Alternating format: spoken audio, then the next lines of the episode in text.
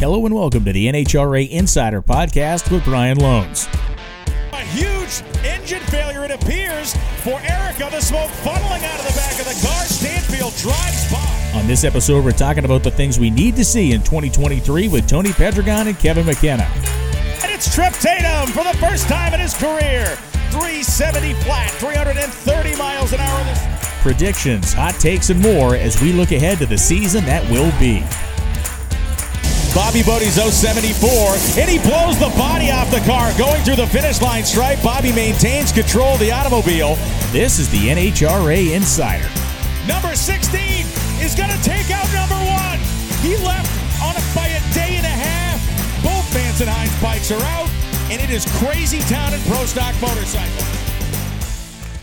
Hey everybody, it is Brian Lohnes back with the NHRA Insider for the 2023 season. We officially kick things off of this next season of the NHRA Insider podcast uh, as we have an episode that we're going to be calling the five things we need to see or the things we need to see in 2023. I have Tony Pedregon and Kevin McKenna. You'll be hearing from them in just a couple of minutes as we get the table set for what promises to be a great year of drag racing here in 23 with some new faces, new names, and even some folks popping up in different places. We're going to talk about some rumors, make some predictions, and kind of give an overall look at the landscape of the things that we need to see happen in NHRA drag racing in 2023.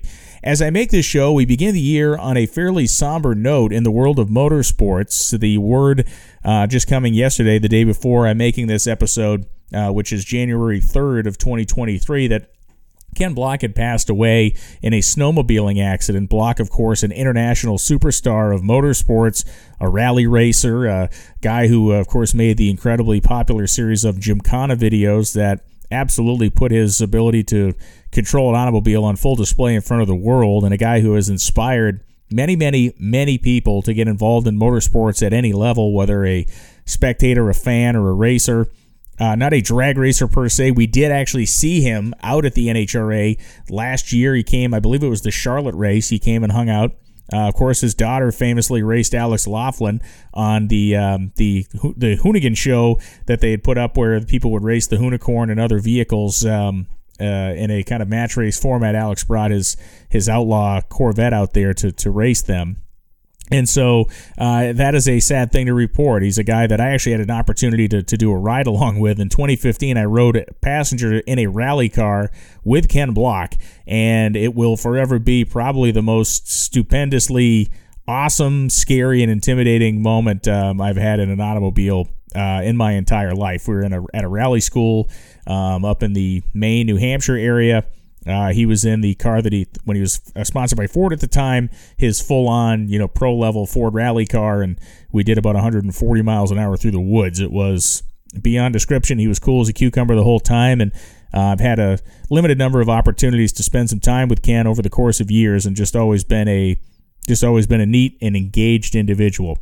The other passing to note is that of Bob Gertis of Circus Custom Paint. For those of you that are fans of drag racing history, um, Circus Custom Paint was like the preeminent place on the East Coast to get a funny car painted in the 1970s. He painted all of Jungle Jim stuff, and many of the iconic cars that you remember from the 1970s were painted by Bob Gertis and his crew at Circus Custom Paint. So, a couple of notable passings, if you will, in the drag racing and motorsports world.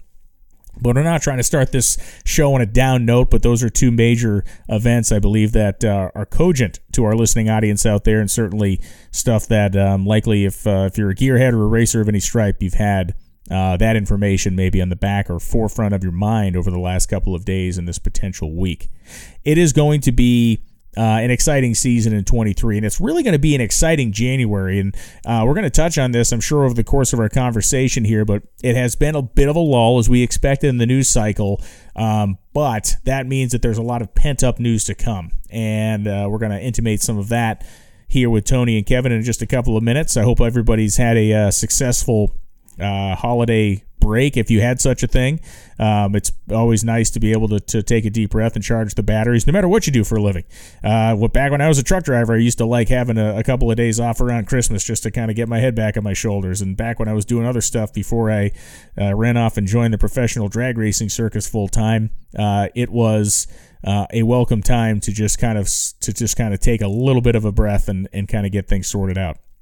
In this motorsports world, of course, uh, when we have this period of time, it is a time of uh, regrouping. It is a time of strategizing, and it's a time when, as I make this show, the teams are all now back to work and uh, they are doing their preparations, breaking in new crew members, and getting their stuff right for a testing season that promises to kick off for many people in mid to late January and likely for the most uh, in February, or for the rest, rather, I would say in February. Some teams are already planning multiple testing sessions, and we're going to pick the brains of uh, of Kevin McKenna and Tony Pedregon about what they've been hearing on that front in a few minutes. So that's really it. There is no uh, breaking news on this 1 3 23 to give you, uh, but what I can give you is Kevin McKenna and Tony Pedregon. So let's do that now. All right, it is officially 2023 now, so we can stop looking back. We got to start looking forward. I got Kevin McKenna with me, I got Tony Pedregon with me, and we're going to be talking about the five things that each of us want to see need to see in 2023. Tony Pedregon, how was your Christmas break? Good. It went by quick, just as we all expected. And, uh, you know, this officially, to me, isn't the start of racing season. PRI is it's, it's really not the end. That to me, that's where that's where the wheels start turning. So uh, here we are. Kevin, speaking of wheels turning, uh, uh, is there any motion in the greater Brownsburg area today? Are people finally going back to the shop or what? Uh, yeah, I, I, think today is officially the day most crews um, g- go back. Uh, you know, I, I, hear little bits, you know, no, no major news, but, um, you know, I know some teams are getting ready to test later this month, uh, you know, towards the end of the month. So you're probably only looking at maybe three weeks or so before we start burning some nitro. Before we get into our topics, Tony, what have you heard on that testing front? Anything? You know, I think that uh, it's interesting that a lot of teams uh, they're going different directions. Uh, some of them are heading west. They're going to go to Vegas. Um, you know, I don't know if Phoenix is going to be available. It's going to be open. Uh, a lot of them, of course, are going to go down to uh, Gainesville. They're going to do some testing in Florida, and I'm sure a couple of tracks might be available in Florida. So it seems like there's some different agendas for you know a lot of the teams, and I know some really want to get a jump on testing. Some of them, I mean, they're looking at the volume of runs, and you know when you talk about 20 to 30 runs hits down the racetrack, and it's I, I see dollar signs going out the window, but that is the that, that's the the levity of of uh, the magnitude of how serious some of these teams have gotten in making a run for a championship. So let's you know I, I don't I don't it, rant on here. I don't rant on here very often. I usually leave that to Tony. Bring it. someone someone would have to explain to me why for years the teams beg plead with NHRA to change the schedule to make it more logistically friendly. They finally do that so that they you don't have two West Coast trips and then you have teams based in Brownsburg that want to go all the way to Las Vegas or Phoenix to test when you are offering probably three sessions in Florida that would probably be half the cost of going out west. Explain that to me. No, I can't. That's a logic. It'll never, Kevin, it'll it'll never make sense because, and this is why I always say that you have to ask the right people the right questions. And when it, and and I think the, the, the decision makers as it relates to testing are always the crew chiefs. They want as many runs as they can. Their concern isn't necessarily the budget. They know what they have to work within, but you know, if if they can tell the owner that I want to make 50 runs, uh, for starters, the owner's uh, eyeballs are going to fall out of his head, and when he puts them back in, he's going to say, "Well," but most of the time they're going to give in to that amount of runs, and you know that is a luxury for a crew chief. So if you have an owner that you know that caves in to those requests, then hey, more power to you. But that's where it starts. It starts with the tuners, the crew chiefs, and you know, of course, there's there's a method to their madness. You know, a lot of them have some rollover. They have some new crew members. They have some new combinations.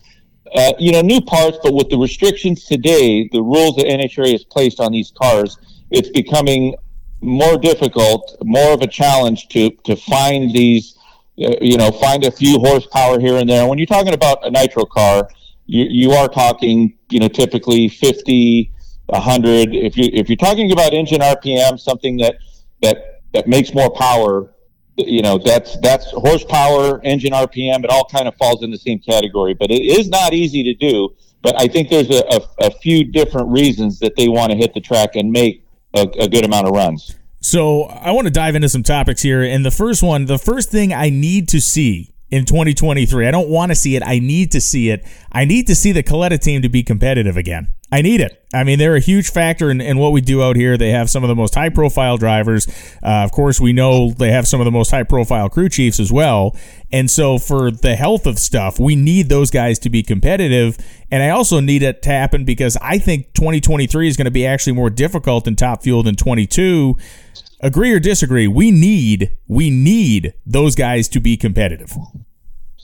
If, if Doug Kalitta doesn't win a race, I will not shave. I will wear, Brian, the shirt of your choice on the show. I'm writing this down. Doug does not win a race in Top Fuel. Uh, Tony, what, what size New England Patriots jersey do you wear?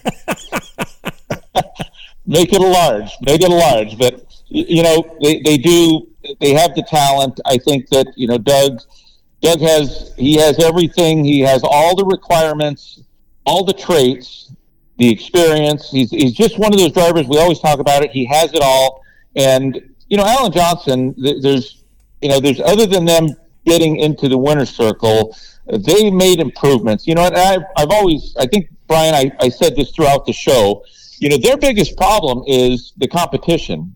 And when you break it down, you can look, you can count on the top eight cars uh, being uh, contending for a championship, being in the hunt, and that doesn't include Schumacher, that doesn't include Doug, and that doesn't include Leah, and and all of those those three drivers that did not fall in the top eight, they all have something going for them. They always they all have something to look forward to. So I think the field is going to be stacked. It's hard to imagine that it's going to be it's good or even better than it was in 22, but I think it's going to be better.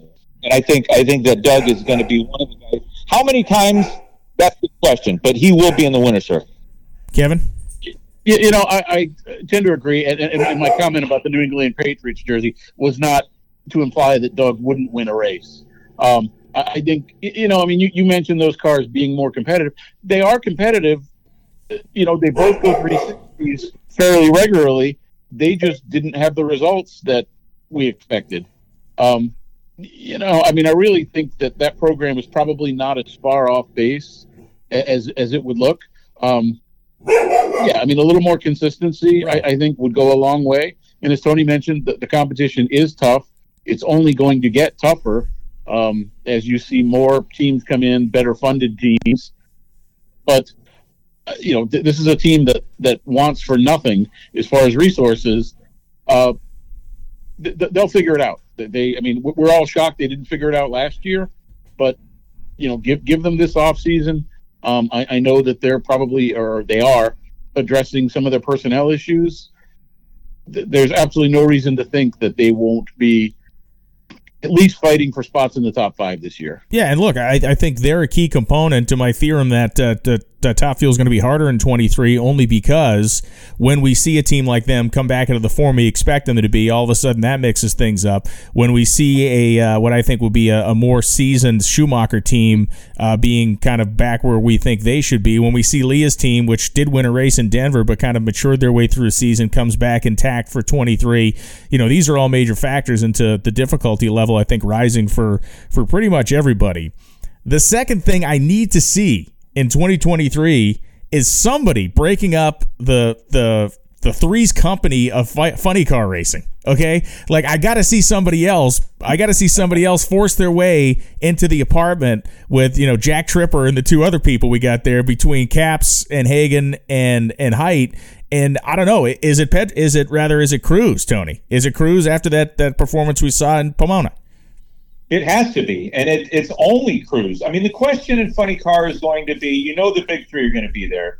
The question is, is Tasca? I mean, you can plug Cruz in right now because of his experience. He's he's a multiple time champion, but mostly what they did at the finals, the the the, the, the performance that they had. Uh, there's no question that they'll probably roll out at Gainesville and pick up right where they left off. But the, and it's not just the car's performance. You, you know, I, one of the things that you know I, I get critical about the driver's performance because you know, of course, these drivers they want to play big time race car driver, and th- they shouldn't get offended when Brian, you and I and, and all everyone on the TV production side when they do their job. And our job is to explain to the viewer what is happening. And unfortunately, we don't have a driver ranking any longer because I think a lot of drivers and maybe teams complained that they, they did. not want to be seen. You know, it's like every sport has a ranking. There's a team ranking. There's a Q a Q a quarterback rating.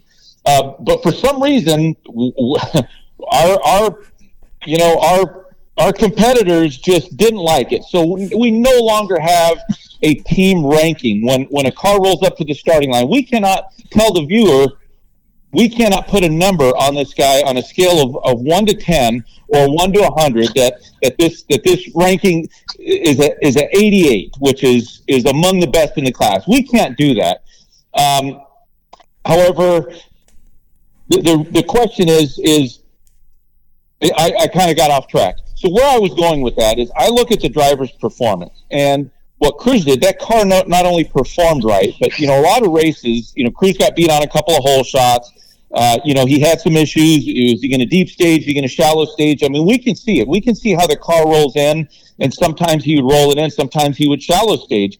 And I think he got to the point to where he got past how he was going to stage a car. That's just a mental block. That's something that most drivers go through at some point.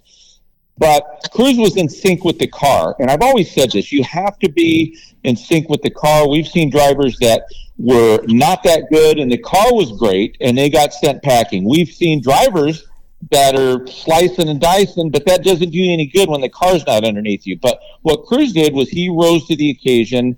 His performance corresponded with the car's performance, and they won the race. And he went toe to toe with paths, with force, you name it. Whoever they put in front of them, they dispatch. So I see that that Cruz is going to be once again capable of being able to compete with those big three. The question is, of course, Tasca with the changes that they've made.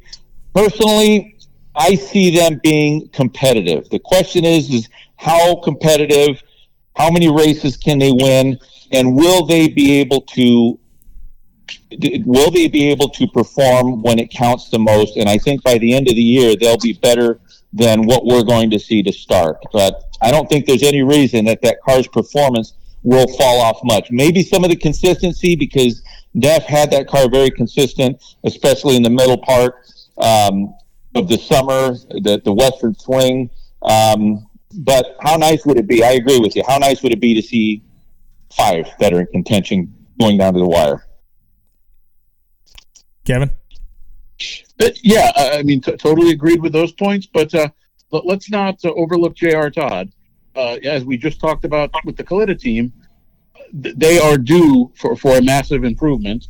I think that they have addressed a lot of their issues. And you're also talking about JR, you know, another former world champ that, that brings to the table all the talent in the world. There's no reason why that car shouldn't be a threat to the three that dominated last year.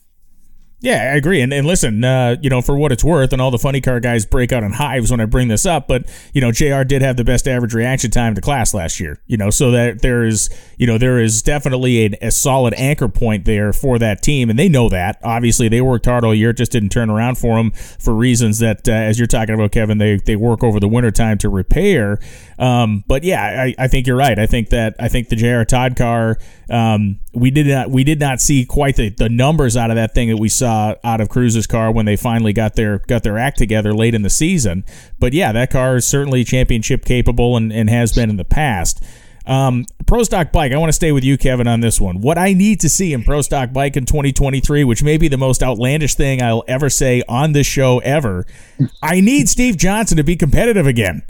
I need it because it brings a great flavor when he's actually able to go in there and throw some jabs at people and do something. Because let's be honest, he is to a degree, and, and sometimes it's unintentional, but he does have a bit of abrasiveness to him that makes the class more interesting when he is running in the front. Oh, I don't think he needs to be fast in order to be abrasive. we, have we, seen we've seen that. Uh, you know, Steve's an, an interesting character. Uh, I, I, don't know any other way to put it. Um, you know, you, you, certainly admire his heart, the fact he's been out here as long as anyone, and and is still able to be competitive. I, I just don't know. Uh, what he can do to be competitive for the entire season. You know that that that bike is notorious for, you know, it comes and goes. You have some good races, you have some not so good races, and you know, when you look at things, you know, varying the, the, different tracks, the different weather conditions, he just doesn't seem to be able to adapt as well as some of the other teams. Um, you know, as long as we're sticking with pro stock bike, what I need to see is a better effort from the Vance and Hines team. Yeah. Um, most notably Eddie Krawiec and you know their new, soon to be announced new rider.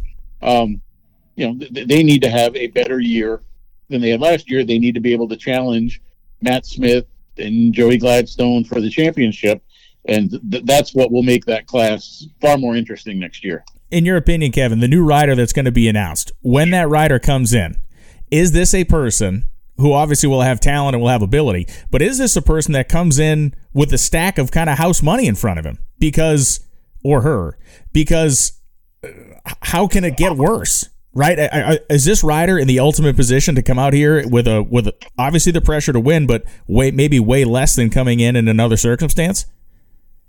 Yeah, I mean, anytime you ride for Vance and Hines, there's going to be pressure to win because that, you know, they expect that above all else.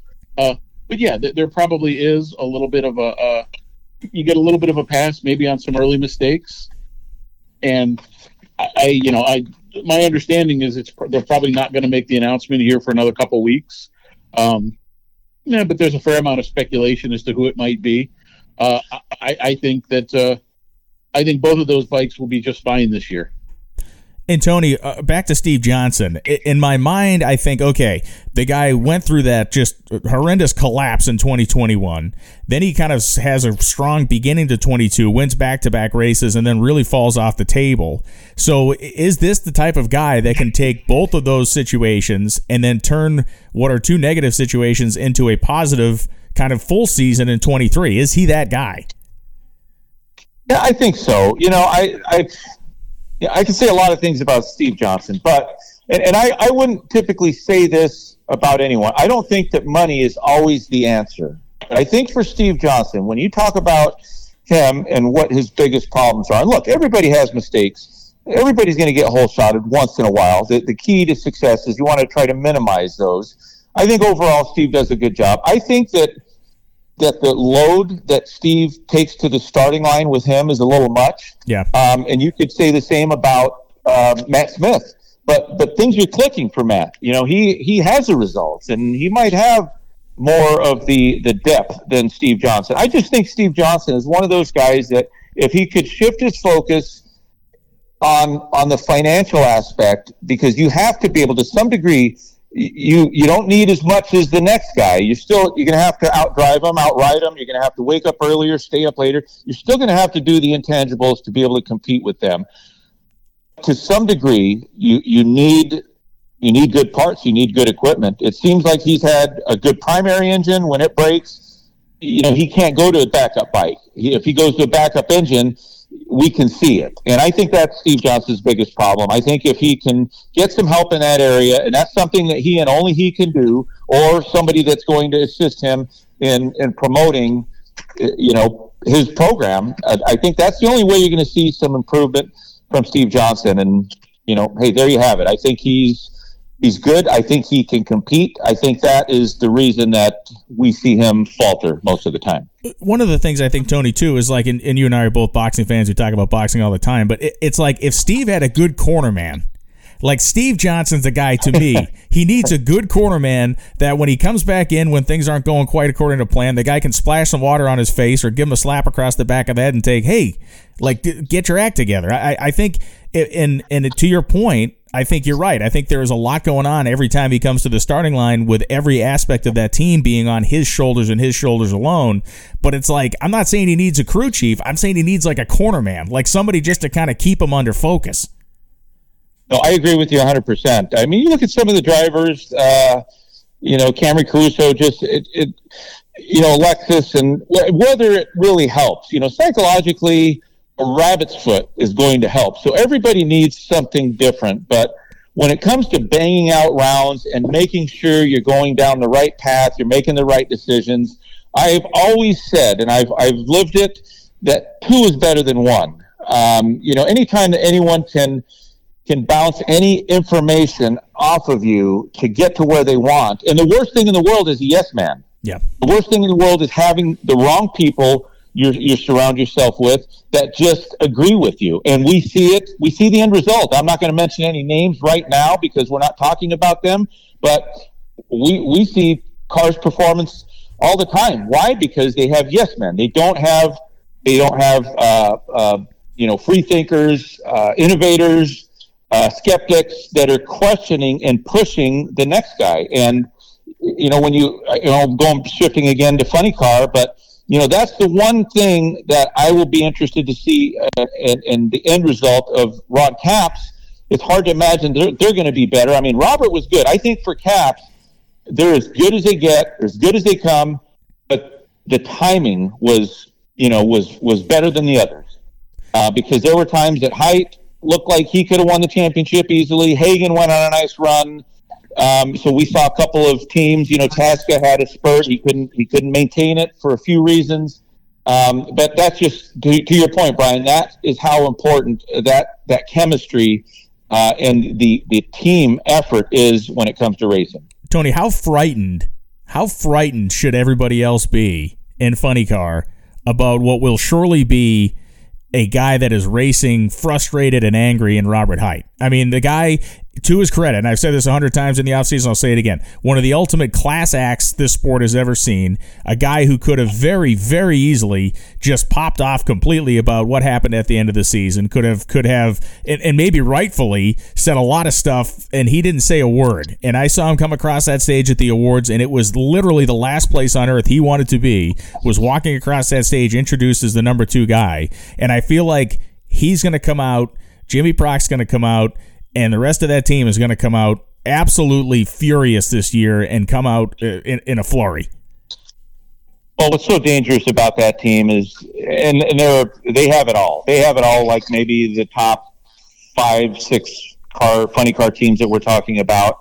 But you know, Robert Robert lives it. You know, and there's there's only a few drivers. There's a handful of drivers that that live it. I mean, this is their life. This is what they've done as a profession, full time for you know for for whether it's 10 or 15 or 20 years like you know the case of Robert Hight and you know Robert like so many other drivers he will carry that pain he will carry those memories with him and that makes him I, I think it makes him a little bit you know better you go back in the history of of drivers that have lost close championships. You know, Matt Hagan is another one. Ron Capps has taken their lumps. There's so many of them that is still on top, and Robert Hight is just one of those guys. So I think that, I, you know, when you get a second chance, and you know, 23 will be not a second chance, might be a fifth or sixth chance for Robert Hight, but you know that's what makes a driver good when he tries to occupy himself with things that kind of fill the void.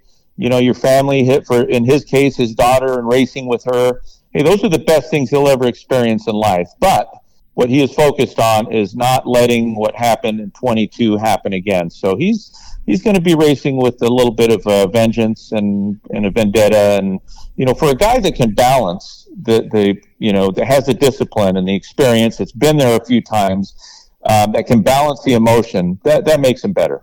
Kevin, give me another one. What do you what do you need to see in 23?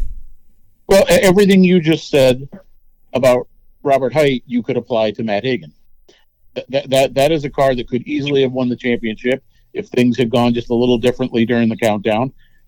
Much like Hight, they also don't lack for resources. They have a team that stays together year after year. So I, I would think that that Hagan and his team probably had a, a lot of those same emotions watching Capps win another championship. And uh, you know, as far as coming out and being out for blood, I would uh, I, I would put them in exactly the same category. Um, but now, if you not to transition to something more no, unique, go for you it. asked, you know, you asked me about what would you like to see. Um, I think it's about high time that Mason McGaha or one of the Quadra brothers won a national event. Yes, they they, they all, all, three of them seem overdue. Uh, you you could you could potentially lump uh, Camrie Caruso into that group. She she doesn't have the experience they do, but with KB Power, uh, you know, there, there's probably less of an excuse there not to do it. So let's look for a couple new pro stock winners this season. And look, I think the added the added value on that is one. I want to see the McGahas back in the competitive form that we were kind of used to seeing them in for a couple of seasons. And the second half of that is there is no love, not an ounce or droplet of love lost between the elite team and the McGaha team and it's like any good kind of uh, rivalry, blood feud, whatever you want to call it. It really only gets fun when both teams are, are on the level, and that's any sport we're talking about here. So when the McGahas, and I hope that is this year, are back in a form where they can qualify top half and they can throw down, and we know Mason can saw the tree over, um, that's that that can cause uh, some fun kind of stew to be made in the pro stock category. And you know, Tony, I know you have a lot of respect for for Chris and the McGaha family because of what they do and how they do it, but yeah, we need to see them back where they where they rightfully belong. Yeah, and I think it's always interesting. I mean, we we know what Elite's doing. They're just going to get better. They're going to get stronger. We know that some changes have gone down with uh, with Greg Anderson as he heads up and and and merges and partners with you know with uh, quite frankly frankly a, a, powerhouse, right? So so they're going to get better. And you know then there's there's McGaha and you know it seems like he has the resources. So you know, I hope that there's some improvements in power. And at some point, you know, if he can't do it on his own, a guy like Chris, you know, has to consider bringing in some outside help. I mean, that's what Elite has done. That is what KB did for so many years, and that's the game: is you hire the talent.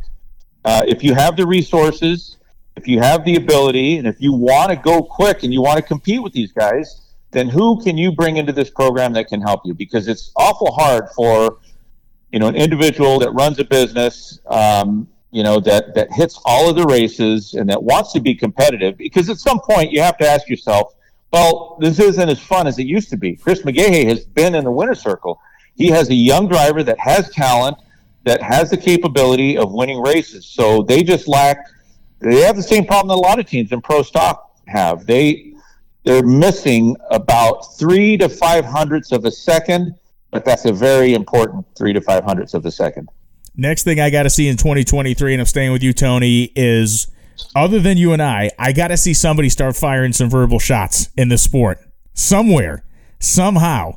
There has to be somebody, a personality bubbling out there that will and, and and you know honestly Steve Torrence was great at it when they were winning championships and and he obviously last year it rightfully pumped the brakes like when you know when it, you can't be running your mouth off when it's not going so great but I kind of want to see him back in in in that competitive mode that we'd expect him to be because I know he can he can kind of mix it up a little bit but damn somebody's got to say something one of these years right yeah, I just read an article this morning, something that Myles Garrett said. The Cleveland Browns, they're not in the playoffs. You know, the Steelers, have an outside outside chance. And you know, he piped in and said, "Hey, I, I hope we win, so they don't make it." And you know, and that just that creates some level of excitement. And this, Brian, falls in the same category that I am so critical of.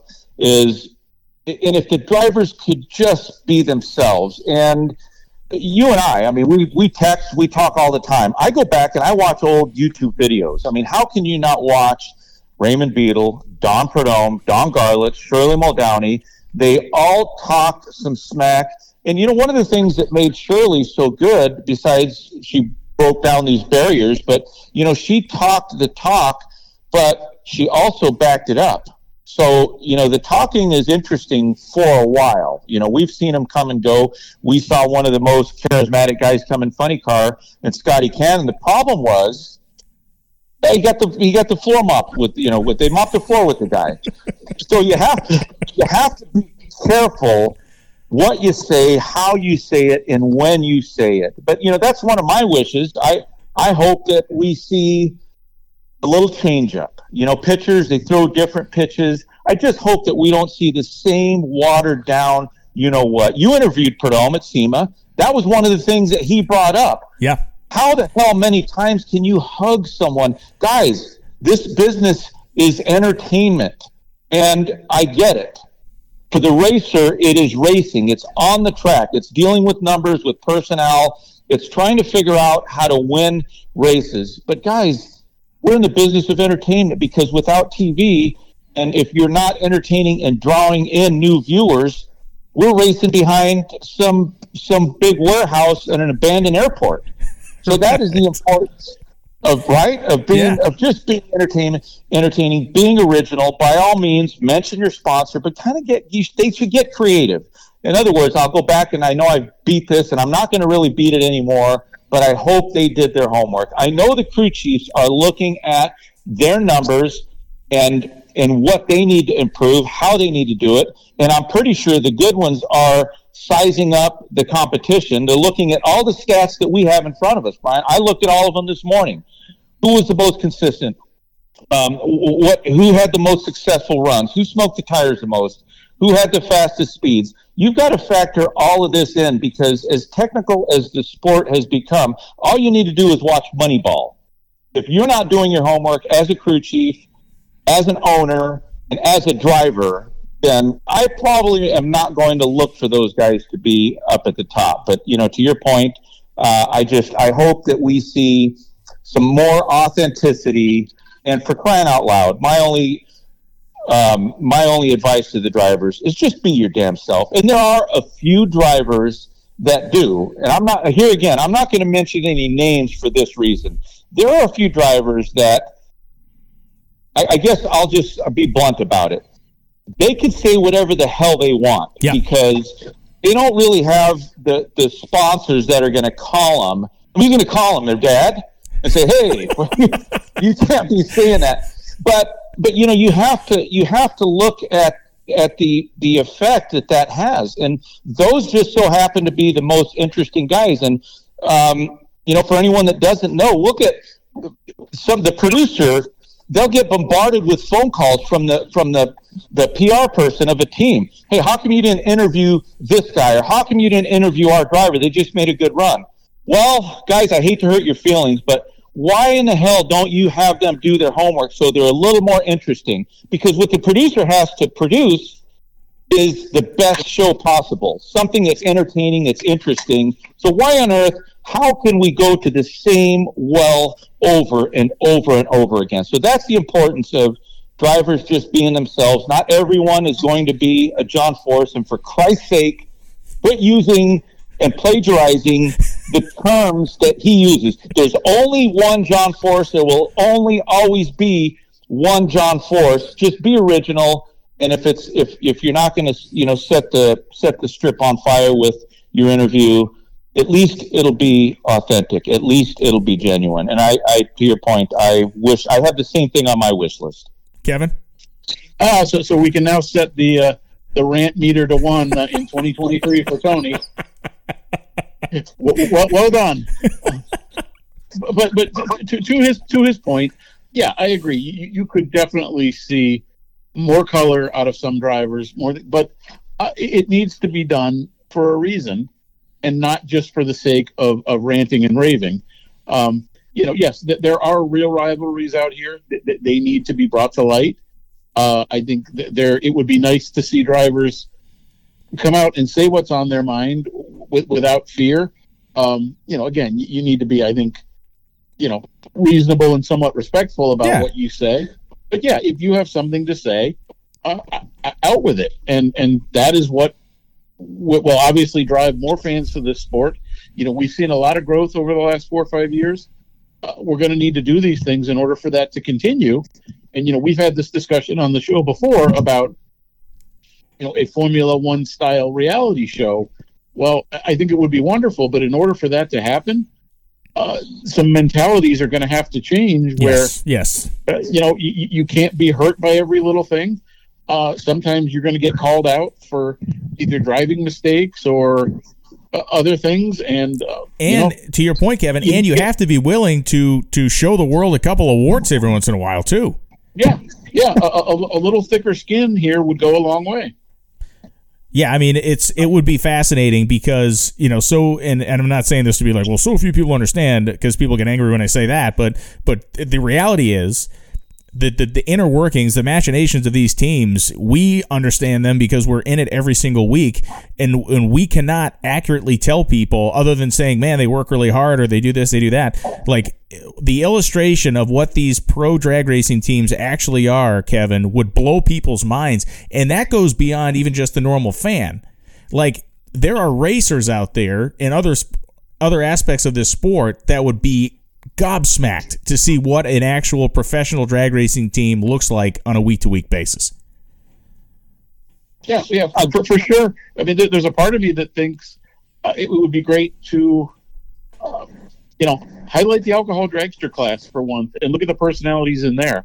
Uh, you could argue that some of them would probably do a much better job of being yes i don't want to say controversial but being colorful being entertaining th- than some of the current pros um, you know so again the point is these people are out here we just need to find them get their stories out and let them be who they are you know, Kevin, do you do you think? And I agree with your point. Actually, it's a great point that I never really considered before. But now that I'm thinking about it, to the alcohol point, it's like there seems to be a level of grit left there that maybe doesn't exist right now in the in the pro full on pro ranks, and I mean that in terms of. Um, and, uh, to use the word hard scrabble is is terrible because I don't mean hard scrabble, but it is it is a more hard scrabble way to race than a pro level team in terms of what budgetary stuff is and everything else. I'm not saying everybody's rolling up in a you know 1972 Chevy Dually, but what I am saying is that there is a, a kind of a level of grit and determination in those alcohol cars that is that has been um, evolved past, let's say, in the in the top fuel and nitro funny car ranks. Yeah, sure, there is, and and you know, if you're looking for uh, the catalyst that makes that happen, it, it's probably Tony Stewart. Yeah. You know, I mean, right now, right now, Tony is the happiest guy in the pits. He he just he, he's this is still sort of a new toy to him. Yeah, uh, he loves it, but but I think once you see him run more races, and we're we're ninety nine percent sure he's going to. Um, the competitive part of him is going to take over, and he he's you know he's going to want to win, and you know losses like the one he took in the final in Vegas probably won't set so well, and you know that that might be the guy that that steps out and says what's on his mind and eh, maybe sort of triggers something in the rest of them that says you know you can say what you're thinking and do so without fear of retribution and we will all be better for it. Yeah, no, I agree, and I, and I, to your point on the on Stewart's deal in Vegas, that's the mulligan, right? You get one of those with him. After that, it's not going to be so much uh, so much smiling at the top end. The novelty of a of a what two ten thousandths one inch loss is uh is a is a is literally a novelty. It's a one shot deal, and you know, Tony, when we talk about you know potentially who's got the who's got the chops to even to kind of lean into this, you know, there are a bunch of drivers out there that that we know when the camera's not on are snarky and they're funny and they they will they will reel off some stuff but for whatever reason it is it is some sort of paralysis that comes on when the camera turns on. It's called the deer in headlights effect. And you know to your point kevin you know what changes the game are sponsors and and you know one level of racing and and ratcheting that up to a couple levels of racing. And this is the beauty of doing your homework, of working with someone. And, you know, all these teams, all these pro teams have PR people. And for the life of me, I'm going to put some of the blame on them because, um, you know, uh, Brian, I think it was at the Winter Nationals last year. Uh, you and I and Steve, we had a conversation with with Mike Ashley. It was just, you know, we were visiting with some teams, which is what the producer does to just stay connected, stay in sync with everyone uh, on on the TV side, and you know we we mentioned a few things that might help Justin. And for, for crying out loud, we saw it like instant results, and yeah. that yeah. that just goes to show you that you know we shared some information. You know, instead of getting offended, he's he's young enough, and I think he's ambitious enough and has a desire to be better. Every driver wants to drive better, and and perform better. But I mean, don't you want to get out of your car and represent your sponsor better and say something different and say something that the VP of marketing that that signed off or the vice president of the company for crying out loud watches and tunes in that day and says, We got the right guy. That's, that should be a good feeling, but that is the beauty of doing your homework. And while everyone's on their practice tree, I would just recommend that they watch a few of their interviews, they listen to themselves, they hear what they're saying, how they're saying it, and and and rehearse, uh, practice. Do it over and over. Film yourself if you have to, but that's that's what it takes. I mean, they'll practice on that Christmas tree all day long, and then they'll go out there and have a 120 light. How good did that do you? But if you can if you can spit out a good a good interview, that ain't so bad. We'll we'll interview you again for crying out loud. But you know, there you have it. Tony, what else you got in the wish list? Well, I think car counts. Yeah. You know, I think there's there's there's such it has such a positive effect on our sport on every pro category, and it starts with qualifying shows. You know, if we have more cars, and I, I went back to look at an average of how much better the quality of cars are. We see, uh, you know, cars that that were three tenths of a second uh, plus off of the pace, and now they're running in the in top fuel they're running 380s mid 380s they're pushing to get into the low 380s and there are several teams that have made good progress. But when we have more cars more volume and i know there's there's a lot that has to happen but you know one of the things that nhra did and you know i've heard some mostly why did they change it? Why not the winter nationals? Well that's a cost saving measure. I mean those are the tough decisions that the NHRA management has to make because they listen to the teams. And, Yeah. and we know that they're not saving too much cost on the racetrack because we're already talking about 20 or 30 runs that these teams will be making. But you look at the logistics and and people will get used to it. They'll adapt. I mean I, i'm from southern california. The winter nationals well it's not really going away. It's still called the winter nationals. We're just going to gainesville first. So, so car count, I think, is something that it, it helps the competition. And the other effect that it has is we will continue to see if we have good car counts, if we have full fields and beyond, we'll see some of those good first round pairings that are not that predictable because we saw so many times that there were 18 cars, 19 cars, let alone more than that, competing for 16 spots. And you know, we would see not one, but maybe two or three good first rounds where we saw a top five or maybe a top eight driver that really didn't qualify in the top half. So that pitted them against a good car, a good team. And that just, you know, better qualifying shows uh, more drama. And, you know, again, we're talking TV and people just love the drama. So that's one of the things on my list. Kevin, give me one more off the list, and then I got a question I'm going to ask both of you. So give me one more off your hit list. Uh, I need to see a real live running, driving Factory X car. yes, yes, indeed. Uh, and, and and I believe we will, you know, sooner rather than later. I'm not sure about Gainesville. You know, it might be closer to, to May, June. We know they're out there. We know they're being finished. Uh, we got to see Jeff Turk's Challenger at, at the uh, NHRA booth at PRI. And man, how many And- millions of people stopped and looked at that thing? I mean, it was swarmed all weekend. Yeah, and and and if you believe um, Jeff, which I have no reason not to, that that is a, a 670, 200 mile an hour car um, that looks like a real car, that drives like a real car. It's it's everything that the fans have asked for uh, for, for for more than a decade. You know, they, they bash pro stock because it's all GM cars. They they say they don't look like real cars. They don't use current technology. Well, you've addressed all those things in Factory X. Um, and we know that there are, I don't know, 20 to 25 of them in the works.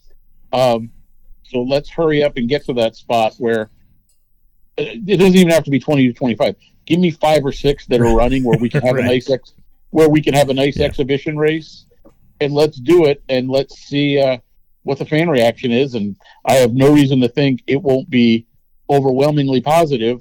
They won't fall in love with this new class and you know you, you've got something that you know potentially could uh, you know bring more excitement to the class than anything we've seen since the 70s Yeah, it does. It has all the it has all the bones, the foundation of what that category is, and the excitement we saw of people physically uh, being able to look at the first one of the cars, even though it wasn't even fully completed yet. Uh, to be able to look at Jeff Turk's car at PRI was a big deal. So this is the question I'm going to pose to both of you.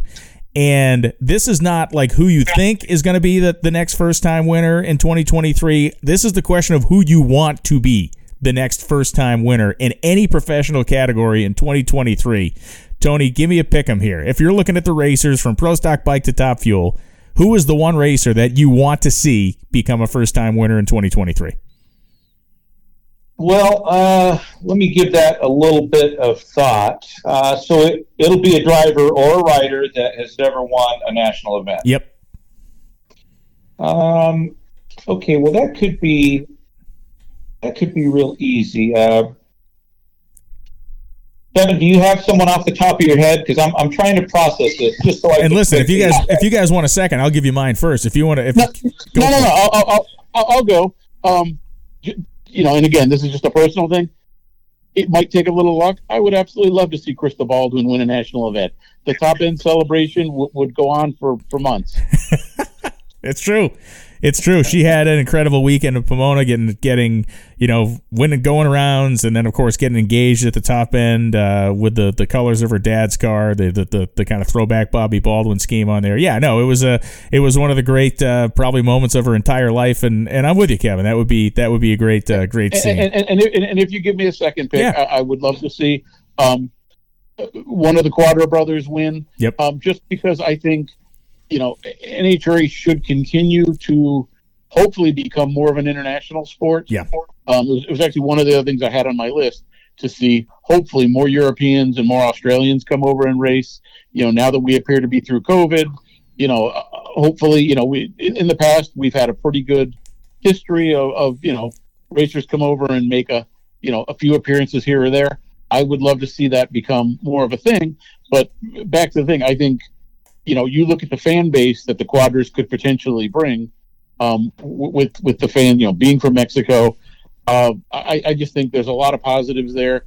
We know that their company, you know, Corral Boots is going to be much more active this year, uh, and it would just be good for Pro Stock to see some new winners. And look, we got uh, Tucker's coming back full time this year in Pro Stock, so you're going to have your, uh, you know, your kind of Australian uh, premier kind of flag waver there, and the the it would be, I would have to imagine if and when it does happen, and, and, to your point on the Cuadra family, they race with such heart and soul. You got to love the guys. I mean, they, are they're, they're impossible to dislike. Um, mm-hmm. You'd have to imagine that that would that would register pretty well in the country of Mexico if and when they pull off their first national event win. Oh, for, for, for I'm, sure. I'm gonna I'm gonna go with you on this one, Kevin. But I'm gonna put a little. I'm gonna put my own twist on it. I'm gonna say Fernando Senior. Ooh, how, how cool! How cool would that be if he won before any of his sons. Um, and and I'd be interested to see what they actually buy for him. But you know, if I had to, if I had to pick an honorable mention for me, it, and and it would be the mystery person that is going to be on the Vance and Hines bike that is replacing Angelle. I think that the first race that that person wins, uh, I just think it's going to be a big moment. I think it's going to be a big deal. Uh, and the question is, is how long will that take? I mean, they've got some pretty tough competition, but you know, like you, Brian, and Kevin mentioned, whoever it is, and I've heard, I think I have an idea of who it is. Uh, they they may or may not go. They're going to go through a learning process, and and even if they win early, they're still going to go through a learning process. They're going to have to experience what pressure feels like, eh, but you know, we've we've seen some young drivers, and you can go back in the history of this sport, or some are just up for the challenge and they just win. And not all of them take those tough knocks that you know that some have gone through. So uh, I think that person is is going to feel right at home, and I don't think it's going to take long for them to win. I no, and you look you look you look at their history, and uh, you know go go back to when they brought Eddie Krawiec on.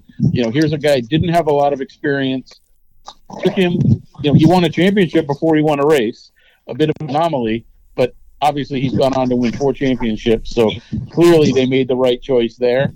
And I think you're dealing with someone that probably has uh, an equal amount of potential. So it, it would actually shock me uh, if uh, there wasn't, if, if both of those bikes didn't win at least a couple races this year. And for me, it's Bobby Bode. I got to see I got to see Bobby Bode win a race. I mean, it was it was it was not in hand per se in Houston, but it was looking pretty good for him before the uh, you know before the motor backfired and it threw the body into the stratosphere. But you know, I just love I love the way those guys race. I love the fact that uh, we've watched the team certainly evolve over the last few years. I love the fact that he is as involved in in understanding how the car works and how the motor works and how everything works. And I love the fact that uh, he seems to always be genuinely having a pretty damn good time, except when he's on fire in the funny car. So I think it would be great. to me, it would be great to see that kid win a race. Well, to their credit, they have they have something special with that combination on that car. When you break down the numbers, uh, and it's only really made it to the finish line a handful of times. Yeah. I don't know if it's depth or maybe some fine tuning in the fuel system with whatever they're doing, however they're running the car. But when you look at that car's performance to the eighth mile, it'll pretty much run with anyone. So that that is a realistic um, that is a realistic scenario there. That those guys, if they could put four of them together, or maybe three, and get a catch a break in between, uh, because the car does run so good early. Yeah. Sometimes it'll it'll it'll make an opponent press, and and sometimes when you have that kind of performance, you can uh, you can make your opponent make mistakes. Kevin, take us home here, man. What's what should we be looking for on NHRA.com over the next couple of weeks? Uh, well, we're, we're gearing up for uh, obviously the new season, which you know, it seems like Gainesville's a long way off, but it's going to be here before you know it.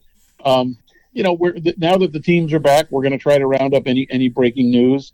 Um, it's actually it's been a little slower than I would have thought um, as far as team changes and things like that. But I think you've got some things in, in the in the pipeline coming, uh, and then we're we're already working on the first issue of National Dragster, which is also the fan guide. So uh, you know th- that will be out uh, in advance of, of Gainesville and you know, in that we'll also look ahead to uh, some of the testing sessions. You know, we, we know that there's probably two or three of them in Florida, plus the teams that, uh, for whatever reason, want to go out west. Um, so, so yeah, I think the, the wheels are about to get turning here pretty quickly. Well, fellas, thank you for helping to kick this year off right. Glad we got all this stuff out and on the table, and uh, we'll be checking in periodically through this off season. Going to catch up with some drivers next week, but uh, both of you guys be good and uh, have fun over these first couple of weeks in January as we get everything uh, starting to pound the ground again. Thanks for having us, Brian. Talk to you guys soon. Yeah, sounds good. We'll uh, talk soon.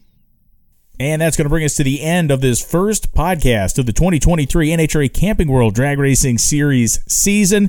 It is going to be great all year long, and I look forward to bringing you the stories from inside the sport, both with our insiders like Kevin and Tony, and with the drivers and personalities that make up the world of NHRA professional level drag racing, Lucas Oil Drag Racing, as well as the NHRA FuelTech Pro Modified Series, and more. It is going to be a great year in 23, and we're off to a flying start. We'll be back next week with more insight, more inside information, more breaking news, and a couple of drivers and personalities for you to listen to. Thanks for listening. I'm Brian Lohnes. I'll see you again next week.